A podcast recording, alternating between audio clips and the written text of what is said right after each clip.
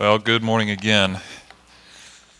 Thank you, worship team, Greg and company for leading us, Amos for praying for us. Um, it's good to be with you guys again here this morning. You found us in uh, part five of a seven part series we call A Thousand Words. And quickly, the rationale for this is that we believe at Grace Point Church that we should be in the business of becoming fully devoted followers of Jesus Christ. And in the process of that, we understand that that can be complicated sometimes. It can be more difficult than we realize. And we want to give a little bit of a picture of what it might look like in different phases, stages of life to follow Jesus more directly and even more passionately. We're studying seven parables of Jesus where he gives word pictures of what this will actually look like. And so, because a picture is worth a thousand words, we're looking at seven of these pictures of what it looks like to follow Jesus. The first time that we were together, we covered the, um, the, the, the early on stage here was, was the wineskins, new wineskins, old wine uh, parable, and the idea that God has always been in the business of drawing near to those who are far from him. The second week, we went into the parable of the Good Samaritan, perhaps the most famous parable of all that people who really love God really love people and give up a right to be against them. We learned in that one. The week after that, I had a stool up here uh, and we talked about the table and the invitation in this time period to, to bring people to the table so that you would be honored by their presence and conversely, they would be honored by being in your presence and talked about this idea that, that Jesus flipped that on its end and said, listen, God's estimation of you is what really matters, and use your opportunities now to honor one another, use in humility, serve one another, because God has already, uh, his estimation of you is what matters, not one another. Um, last week when we were together, we talked about this high, high, high level of commitment that Jesus calls us to. He shared the parable of the, the, the one building a tower and the king with an army, that we want to figure out how much it costs to build the tower before we do it, and we want to figure out how many people we need to beat the army of 20,000 before we go out and tackle them. And we kind of cut against the grain of the traditional understanding of that parable and said it's not just about counting the cost before you follow Jesus, but it is count the cost and realize you're never going to have enough anyway, so commit everything you have to Him. And that the call to commitment is actually a gift to us, not a guilt driven deal, because only Jesus can bear the weight of eternity. That even if you could count the cost and you could build the tower yourself, you know that at the end of the day it's not going to be enough. And so last week's was about this, this high level of commitment that Jesus calls us to, because only He can bear the weight of eternity, not our resources, not our wisdom, not our strength, not anything like that.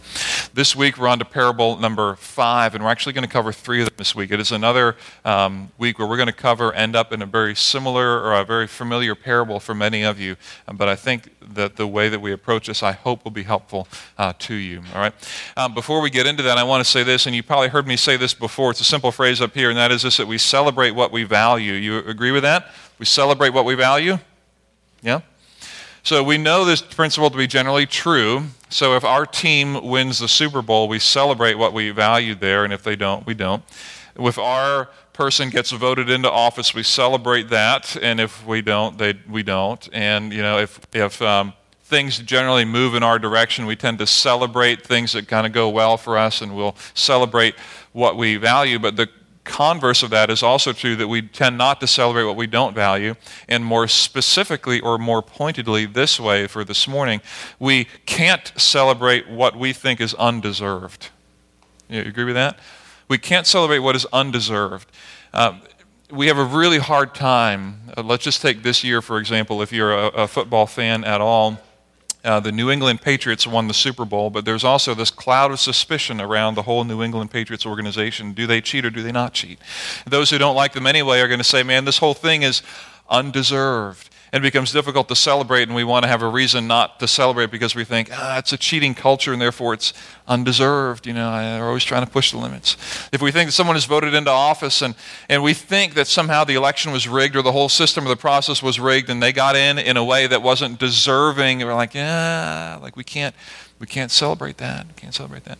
If we're in a, in a business and we know there's one managerial position opening, a, kind of above ours, and we know that I've been working next to someone who's you know, for the last five years, we've been kind of doing the same job, and it's going to be either me or him. And, and at the end of the day, my boss is like, it's him and not me. And you know, because you worked next to him for a long time, that, that he would always cut corners. But as soon as the boss came around the corner, he would smile and say the right stuff. And he was outgoing and a good person, but he lacked integrity, and you knew it, but the boss didn't know it. And he gets the promo because the boss likes him more than he likes you. And you're like, man, he doesn't deserve it, and I can't celebrate that. You ever have those feelings? And here, here's, here's the thing this becomes harder um, the closer the person is to you. In other words, um, sibling rivalry. Right? How many of you have brothers or sisters? Right? You ever have your um, brother or sister get credit for something that you deserve credit for? Is it easy to celebrate that? like, are you kidding me? No way, right? No way. No way in the world. It is hard. It is so hard to celebrate especially for those who are closest to us, something that we think is undeserved. Any of you ever look back um, in, uh, in, in uh, you know, back to high school or college years or whatever, and, and you now maybe are friends with somebody on Facebook or you run into them, you know, around town or, or you, you're friends with them on Instagram or you follow them or whatever, and, and they, they always used to be the person who cut the corners and they just they were never quite people of integrity and now they're like super successful. And you're like and there's something in your heart and you think maybe that's jealousy or envy but no i think it's a righteous anger. Like how could god honor their shortcuts? Like why do they make all the money now? What's going on with this? It's hard isn't it to celebrate what we think is undeserved, isn't it? And the closer the person is to us, even the harder that is to deal with, especially, especially if they're in the family. And especially if around the, the, the Christmas meal or the Thanksgiving meal or the birthday meal, you know, mom or dad, um, the matriarch or the patriarch of the family has a moment and they draw everyone's attention and they say, you know what, I think we just need to honor you know, what little Joey has done this year. I just, uh, you know, I, I love all you kids, but you know, what Joey did this year was just incredible. The way that he, whatever, and we talked just for a minute about this, this little Joey over here, and you're sitting there thinking, come on, like Joey, really? Like, mom and dad, seriously? Like, you don't know what he does when you're not looking, like, you're just not even, oh, you kidding me? It is hard to celebrate what we think is undeserved. And this morning, Jesus is going to push on this for us. And he's going to push in a way that is very um, hard, if I'm honest, and hard, I hope, for you too, if you're honest, to see, and hard even to see in myself, but it's true. It is hard. It's hard to celebrate what is undeserved. This morning is all about celebration, and we celebrate what we value. And Jesus is going to take this theme of celebration and play it on through, and ultimately going to ask the question, what do you value the most? So if you have your Bible, grab it. Let's turn over to the Gospel of Luke, Luke chapter 15. Uh, we're going to be actually reading through almost this whole chapter this morning. So, Luke chapter 15, it is a third book in the New Testament. It's a, called the Gospel of Luke. Uh, Luke wrote this, who was a follower of, of, Jesus, and he wrote it to write an orderly account for those who were following uh, Jesus. Um, by the way, if you don't own a Bible, there's a Bible in the pew around you, and that's our gift to you this morning. You can take that and, uh, and have that and run with it uh, this morning um, and, and go with it. All right? So, Luke chapter 15. Uh, just to set the stage, I'm going to read the first couple verses and then go from there. Um, here's Jesus uh, coming together uh, with people around him. Verse 1. Uh, now the tax collectors and sinners were all gathering around to hear him, that is Jesus. But the Pharisees and teachers of the law muttered, This man welcomes sinners and eats with them. And so here's our conflict. Here's the tension. Here's the rub. It sets it up in verse 2 that there are people around Jesus who are called tax collectors and sinners, and the Pharisees and the teachers of the law. We have two opposing groups, sinners and tax collectors, Pharisees, teachers of the law. They look at Jesus and they're like, You're hanging out with the wrong people. And they accuse him. This man, this is not like, oh, wow, this man welcomes sinners and eats with them. Wow. It's like, this man welcomes sinners and eats with them. It's an accusatory tone. This is not a uh, this is not a, statement of honor. And so Jesus flips everything on its head in the day, and we kind of know this if you know anything about Jesus. He's willing to flip the values of the culture on its head and visit with and be connected with and invite to the table sinners and tax collectors. Now, just think about people that you invite to your parties. Okay? There are some people that you will invite and some people that you won't. There's some people who come to your house and some who do not. There's some who come to your birthday parties, and I get that might be family and all that, and others who do not. But there's also some other reasons why we don't invite people. There are just some people somewhere along the line that we get in our minds like they don't fit here with us. And other people who look at us and say they don't fit with me. And we kind of all generally agree at some level, and then there's hurt with, you know, maybe I should have and I wasn't invited. I'm kind of hurt that I wasn't. We kind of just have this dance through life of people think that, yep, they should be and they shouldn't be, and we all make those decisions along the way. And, and the Pharisees and teachers of the law made the decision that the sinners and tax collectors don't belong with the religious people. They're not righteous, they don't belong with the righteous people. Jesus is claiming to be a teacher of the law, basically, a, a teacher of the Torah, and he's hanging out with the wrong people. And so it discredits him. His authority is undermined, and he doesn't have the moral authority or the moral ground to speak anymore. And so this is an accusation meant to undercut Jesus' authority and undercut his voice. And so Jesus, in response to this, tells three parables. And they're progressive parables, they build on one another, and I want to show the build uh, this morning. And it begins with the parable of the lost sheep. And so here he goes, beginning in verse 3, in response to their push. This is their accusation. He welcomes sinners and eats with them. Then Jesus told this parable.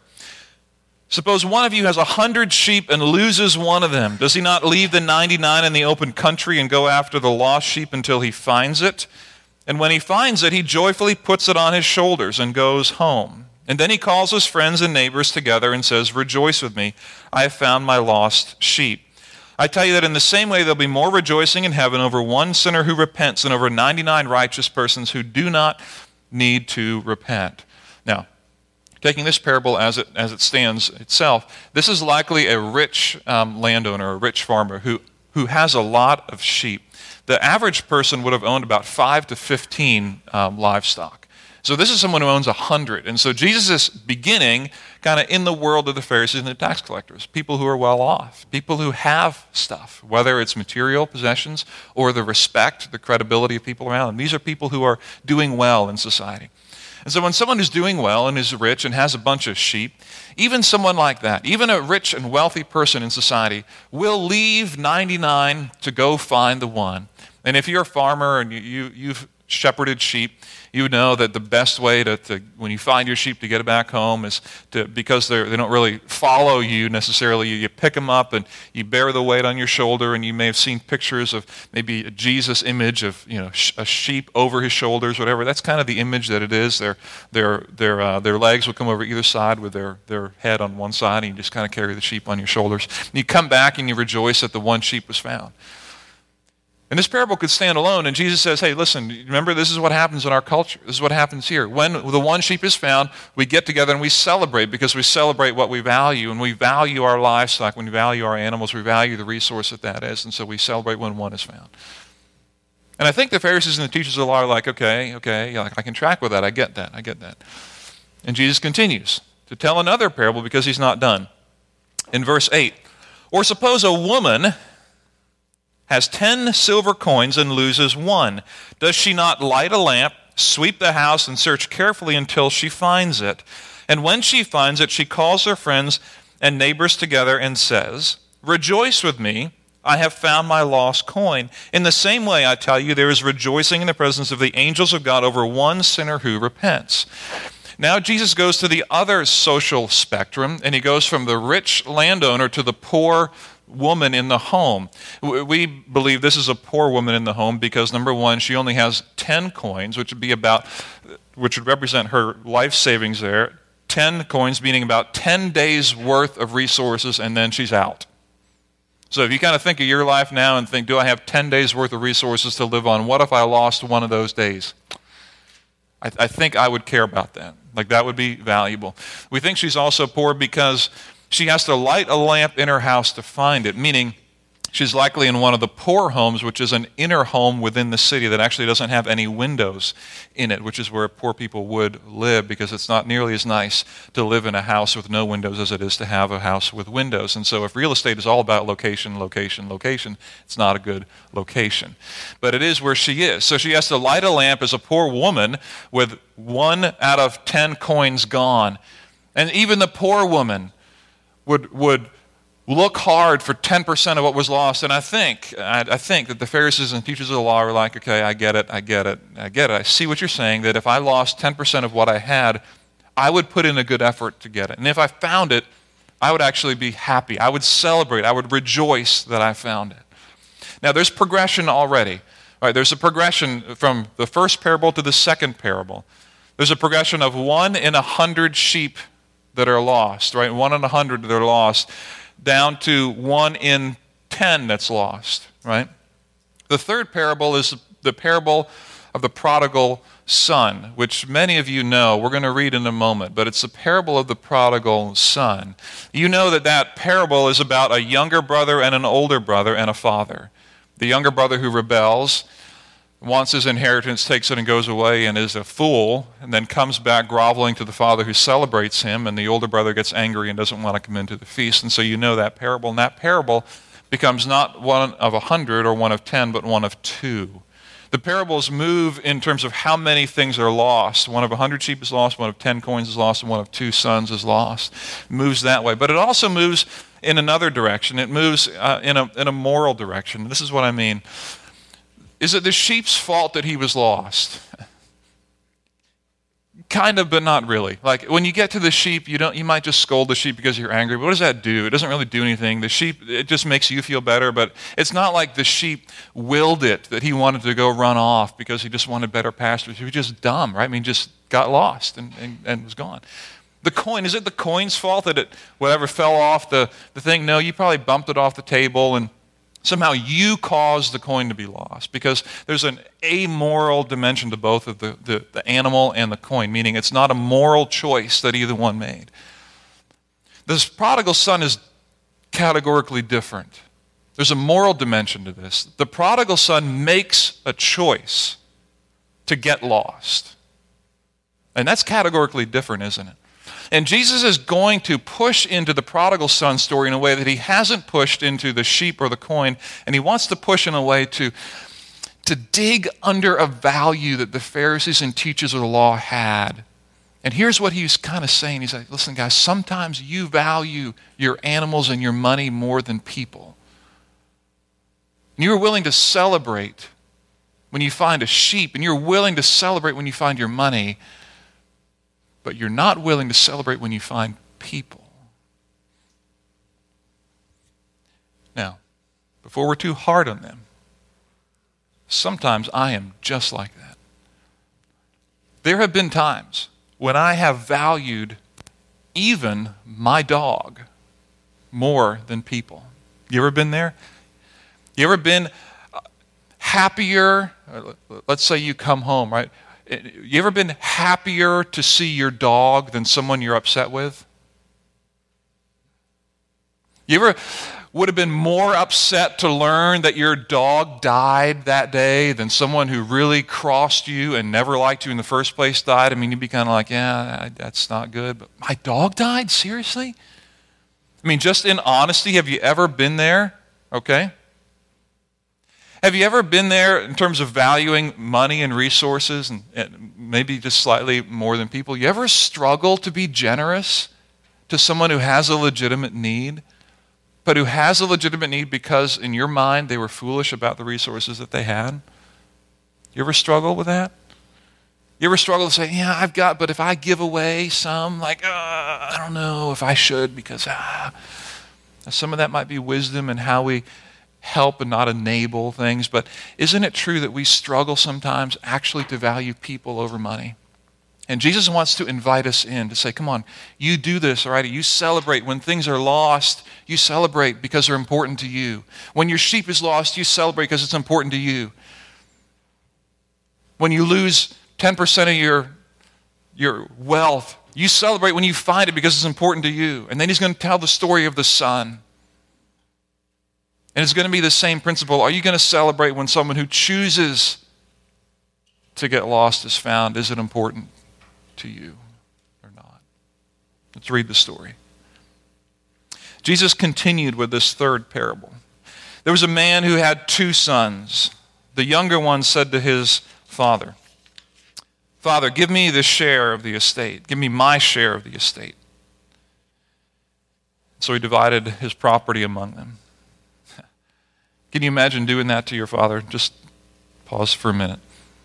You know what an estate is for, inheritance is for. It's for when, as a, as a dad, you die and you pass on your estate to your children, your inheritance, whatever it might be. We know this even in our culture, that it is an absolute affront to say, hey, hey, I uh, know you're not dead yet, but can I have, you know, what you're going to give me? Do you, do you mind if I get an advance on, on that? Thanks, and then I'm going to leave. It's the same as basically saying, listen, you are of no more worth to me because the only thing that's valuable to you is your stuff. And so if you can give me your stuff, that'd be awesome. Then I don't have to deal with you anymore, and actually I can go off and do my thing ahead of time. So this is tantamount to saying, hey, Dad, you're as good as dead to me, and you're not important to me at all. You exist so that I can have more stuff. So if you could either hurry up and die or just give me my stuff, that'd be great. This is what the younger son does.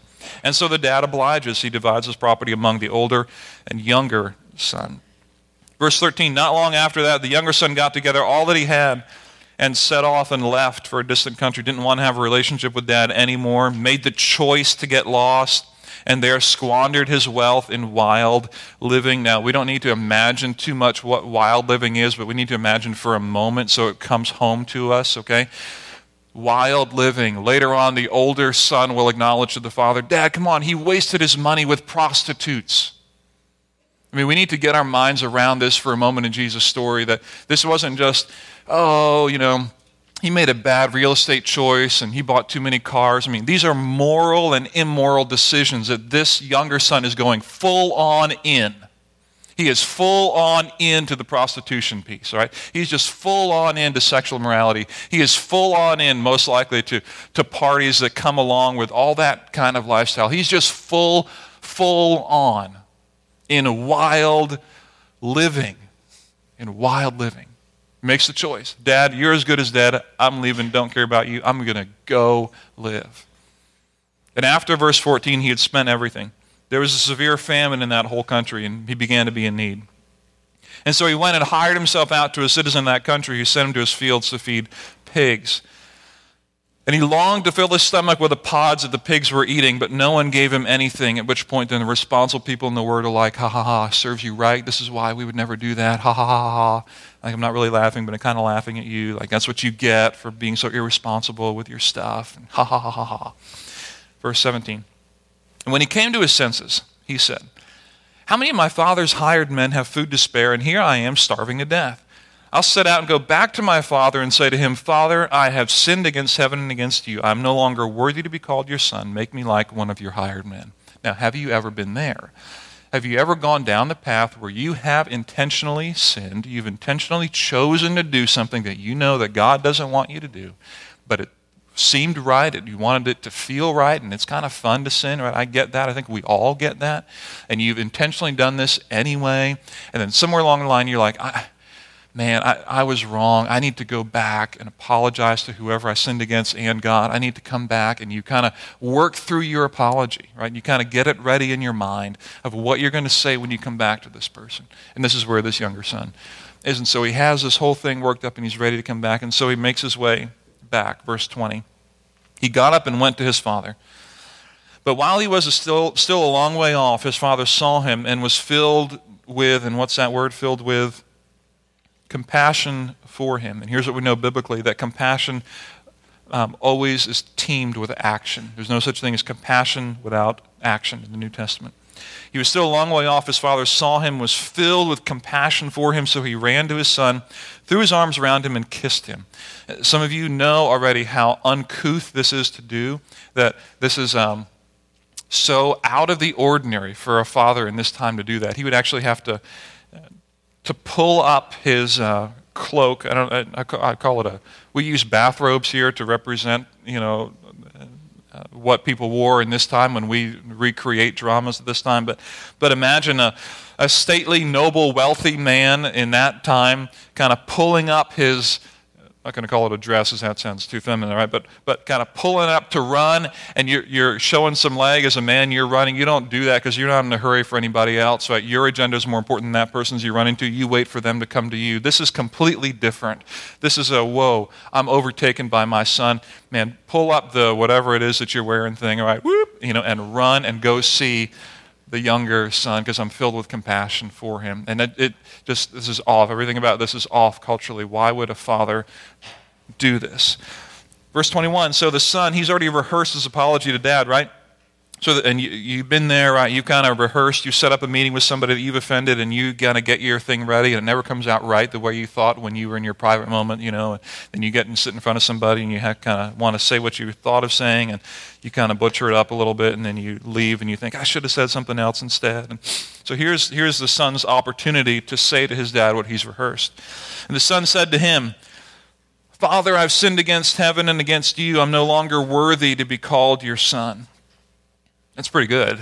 That's pretty good if you're talking about in the moment. I mean, you got that out pretty good. Now, here's what, here's what the dad should say like, son, it's okay. Like, I, I heard you, and like, it's okay.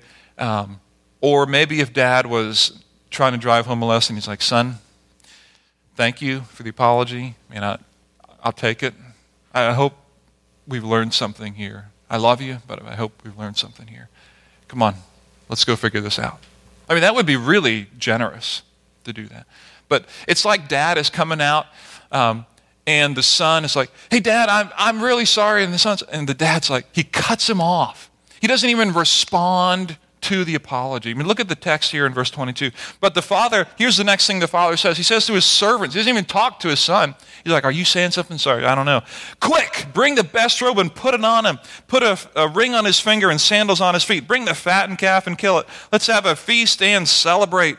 For this son of mine was dead and is alive again. He is lost and is found. And so they began to celebrate. I mean, did you say something, son? I don't know what you said. Quick, come on, let's celebrate. It's like, I don't even hear what you said. Uh, you came to me with an apology. I, I, don't even know. Were you saying? Were you talking? Because he goes out to greet him, and the son's like, ah, Dad, dad uh, I've sinned against heaven. What did I write down? And against you. And quick, bring the fattened calf. Bring it. Let's get it together. Get my servants together and let's go. It's like, are you talking? He doesn't even engage the apology because he doesn't need it.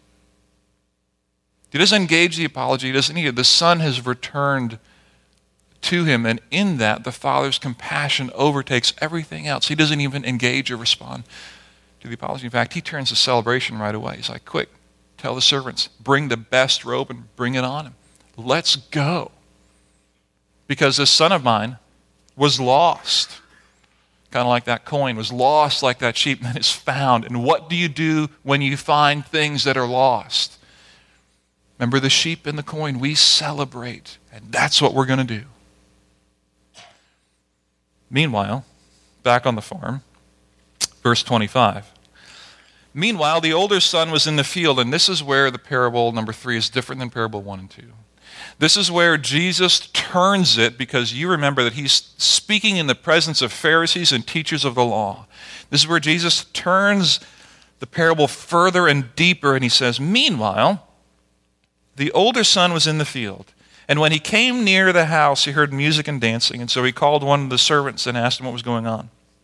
Your brother has come, he replied, and your father has killed the fattened calf because he was. Uh, because he has him back safe and sound. And the older brother became angry and refused to go in, so his father went out and pleaded with him. Because we can't celebrate what we think is undeserved. Right? We can't celebrate what we think is undeserved. We don't celebrate the sports victory when we think they've cheated.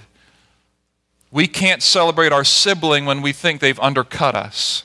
We can't celebrate the politician who gets voted in with a corrupt political system. We can't celebrate what we think is undeserved. We just can't. It's not in us to do that.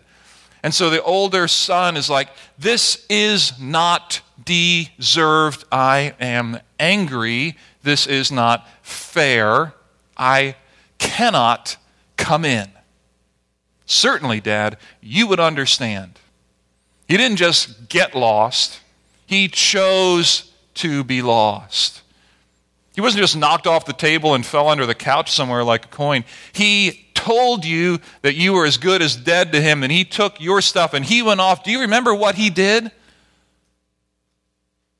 I can't celebrate what's undeserved. He answered his father, Look, verse 29.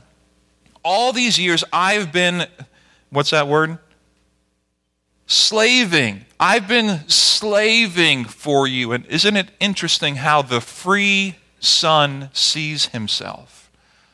As a free son, I've been a slave for you and never disobeyed your orders. And yet you gave me even a you never gave me even a young goat so I could celebrate with my friends. But when this son of yours who has squandered your property with prostitutes comes home you kill the fattened calf for him?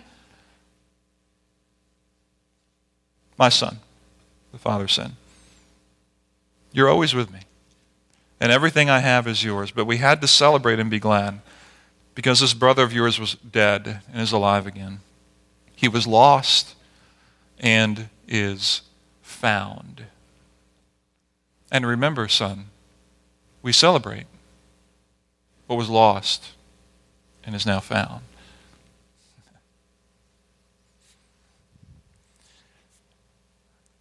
The story ends strangely, doesn't it? The story ends differently than the coin and the sheep. And it ends with Jesus finishing with the stage set of the father coming to the older son, just like he came to the younger son, and saying, Come on in. I want to invite you to. I want to invite you to, to the table to celebrate what is found. And Jesus' point, Jesus' point, I believe, in all of this is speaking to the Pharisees and teachers of the law is this. If I could put it into these words, I would say this that God the Father is so compassionate that he celebrates when even the most undeserving turn to him. See, Pharisees and teachers of the law, you are misunderstanding. You're misunderstanding this. You struggle to celebrate what's undeserved. And I get that. Personally, I get that. It is hard to celebrate, if not impossible to celebrate, what you think is undeserved. You can't let go because you don't feel like it's worth it. That was not fair. They cheated, they cut the corner, something wasn't right. That's not, I can't join into that celebration. And Jesus, in response to the accusation that, come on, you're eating with Pharisees, or excuse me, with, with tax collectors and sinners. And Jesus is like, you don't understand how compassionate my Father is.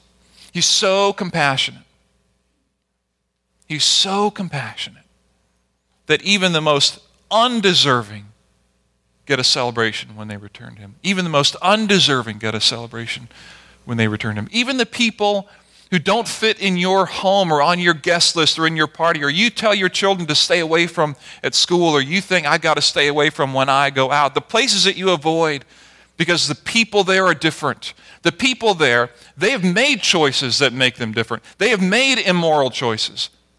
They have chosen to do things sexually that you would never do. They've chosen to, to, to watch things, to create a life, to raise their kids in ways that are immoral in your mind and in my mind. They've given up their lives for all kinds of stuff. And they, they are lost. They are lost. And hey, our church doors are open. If they want to come in, they can come in to, to find us, but we're here and we're safe. But there's people out there who don't deserve yet. And I frankly would be more sad if my dog died than them on certain days.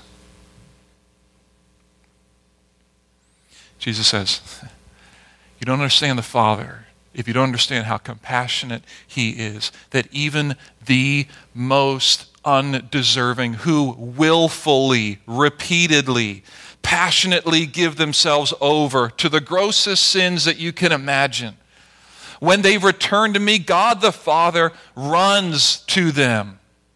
Doesn't even actually hear their apology. Is like, quick, let's celebrate because that's what we do with things that are lost and are now found. That's what we do. Remember the sheep and the coin? You agreed with that. Now let's take it to people. It's different because it's harder. It's hard to celebrate what's undeserved. So let me ask this question Do you remember when you were the younger son? Do you remember being the younger son? Do you remember how amazing, how rich and deep and full God's forgiveness of you and me was? Do you remember that? Do you remember that moment where you realized, I can never, I can never be righteous in God's eyes. I can never do enough to be holy for Him. My good effort is never going to be enough. My word, I am so far off His holy standard. And do you remember when you really realized, man, the wages of sin is death? And all have sinned and fall short of the glory of God. And you realize that, that God demonstrates His own love for us in this that Christ died for me while I was still a sinner, while I was still a long way off. Do you remember what it feels like? Do you remember the weight of that? Remember the power of that? Of being the younger son, of having the Father run to you when you were so far off, and run to you when you were so lost in your stuff. Do you remember the power of, of His mercy? Of his forgiveness, of his grace. When you came to him and you're like, Father, I, am sorry, I've, I've, I've blown it. I've fallen into sin again. I'm never going to be good enough. And he's like, I'm sorry, are you talking because you're here in my presence and let's celebrate you? Do you remember that? Remember being the younger son? Because here's the struggle it is not hard for religion to turn you and me into the older son. It is not hard for religion to turn us into the older son who labors almost like a slave, never disobeying the orders of the Father, always wanting to please, wanting recognition from, trying to do all the right things and be responsible and never make the immoral decisions that other people make. And then struggling to celebrate when people who make immoral decisions come to faith and are uh, greeted so freely and so lavishly by an incredibly merciful God who actually did the same thing to us. We stand in the difficult position of the older brother sometimes, which is exactly where the Pharisees and teachers of the law were. And Jesus gets under that and he says, Listen, don't we celebrate when things that are lost are found? Yeah, yeah, yeah, we do, we do. Unless they're undeserved. Then we don't. And Jesus is like, Hey, hey, let me tell you the story about the younger and the older. Let me tell you this. And then he finishes with the invitation the invitation to the older brother, to the Pharisees and the tax collectors. Come in. Come, come, celebrate. Celebrate. And in making that invitation, in forcing you into the celebration, it forces you back to the grace of God. It forces you back to a relationship with the Father that is full of grace, not of works, that is full of forgiveness and mercy. Can you imagine what this would be like if this took? This grab this, that's got traction. Can you imagine what this would look like? This got traction in your life, in this church's life, in our community. If we had such scandalous grace that we, number one, felt such confidence in God's presence, not because we've performed well enough, but because He, He's run to us and said, Come on. You were lost and now you're found. I know you thought I was dead. I know you didn't care about me. I know you did all kinds of immoral stuff. I know that. Yeah, thanks for the apology, but come on. Come on. You've turned to me now. Come on. Let's celebrate you. Can you imagine the freedom you would have personally if your relationship with God was based on an awareness and ownership of how much grace is given you, not on trying to please Him. And then, secondarily, can you imagine what it would look like if we began to see people in the same way as the Father saw them? If we began to say, you know what? I think I need to expand my list of people I hang out with with no strings attached. I need to be careful how I judge here, that I don't turn into an older brother who sees the world through obedience and morality rather than through the grace and the compassion of God the Father. need to be careful that I, because I've been given this great grace, that I give it to others. This, I'm telling you, I think you know it would be scandalous for the church in general. That the church in general would be so free with grace that people would look at you and say, That church is going down the tubes. They are so liberal, they let anybody do whatever. They let anybody in. They are so free. They don't even have any standards anymore. They just, whatever. And I can guarantee you that's what they would have said about the Father. I can guarantee you that's what the critics would have said about the father who pulled up his robe and ran to his son. the critics who stand on the side and say, There's no way. He doesn't deserve that. He's not learning a lesson by that. They need to teach him something. He can't be brought in just like that. That is the voice of the older brother. That is not where Jesus went. Here. He said, Listen, this is what the Father does. What is lost and is found is celebrated. And it costs a ton to do it, but that's what Christians do. Becoming a fully devoted follower of Jesus Christ is following in the steps of that grace in a way that will cost us. It will cost us. It costs the father in this prodigal son story respect in the eyes of his community, I guarantee it. And it may cost you, it may cost me respect in the eyes of people around us who we previously cared about. But this is what grace does. Imagine if we did this. Imagine if someone were to look at you or look at this church and say, huh,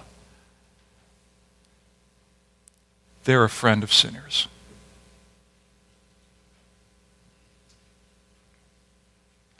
They hang out with those people.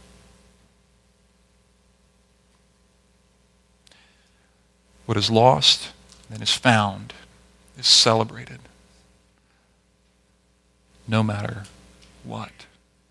And this is a story of the prodigal son. Let's pray together. Our good God and Heavenly Father, I pray that you would give us the courage not to shake this off not to let it slide by, but to step into the cost of this kind of scandalous grace. To be willing to have people look at me and look at us and misunderstand us and say, Whoa, they're a friend of those people. They must have lost all their standards at their church. They have those people over. They allow their kids to hang out with them.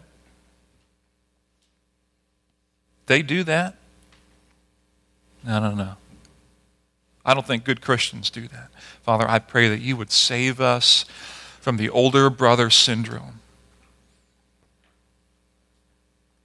that sees responsibility and morality as the highest of our aims give us the courage to be people of grace, to have the strength to hold that line. Like the Father has given to us this grace. That no matter what, we are people of the cross of Jesus Christ who come leading, understanding that we have been saved by grace. We have been the younger brother we have received this kind of grace, and that is what we have got to fight to give to people around us. We believe, God, that you are a powerful, strong, mighty Savior who can move in us. And I pray that you would continue to drive in us, make us uncomfortable with a position that begins to lean into the older brother. Give us more and more courage to step into grace, no matter what it may cost us and how scandalous it might be. Let us be people that celebrate what is found.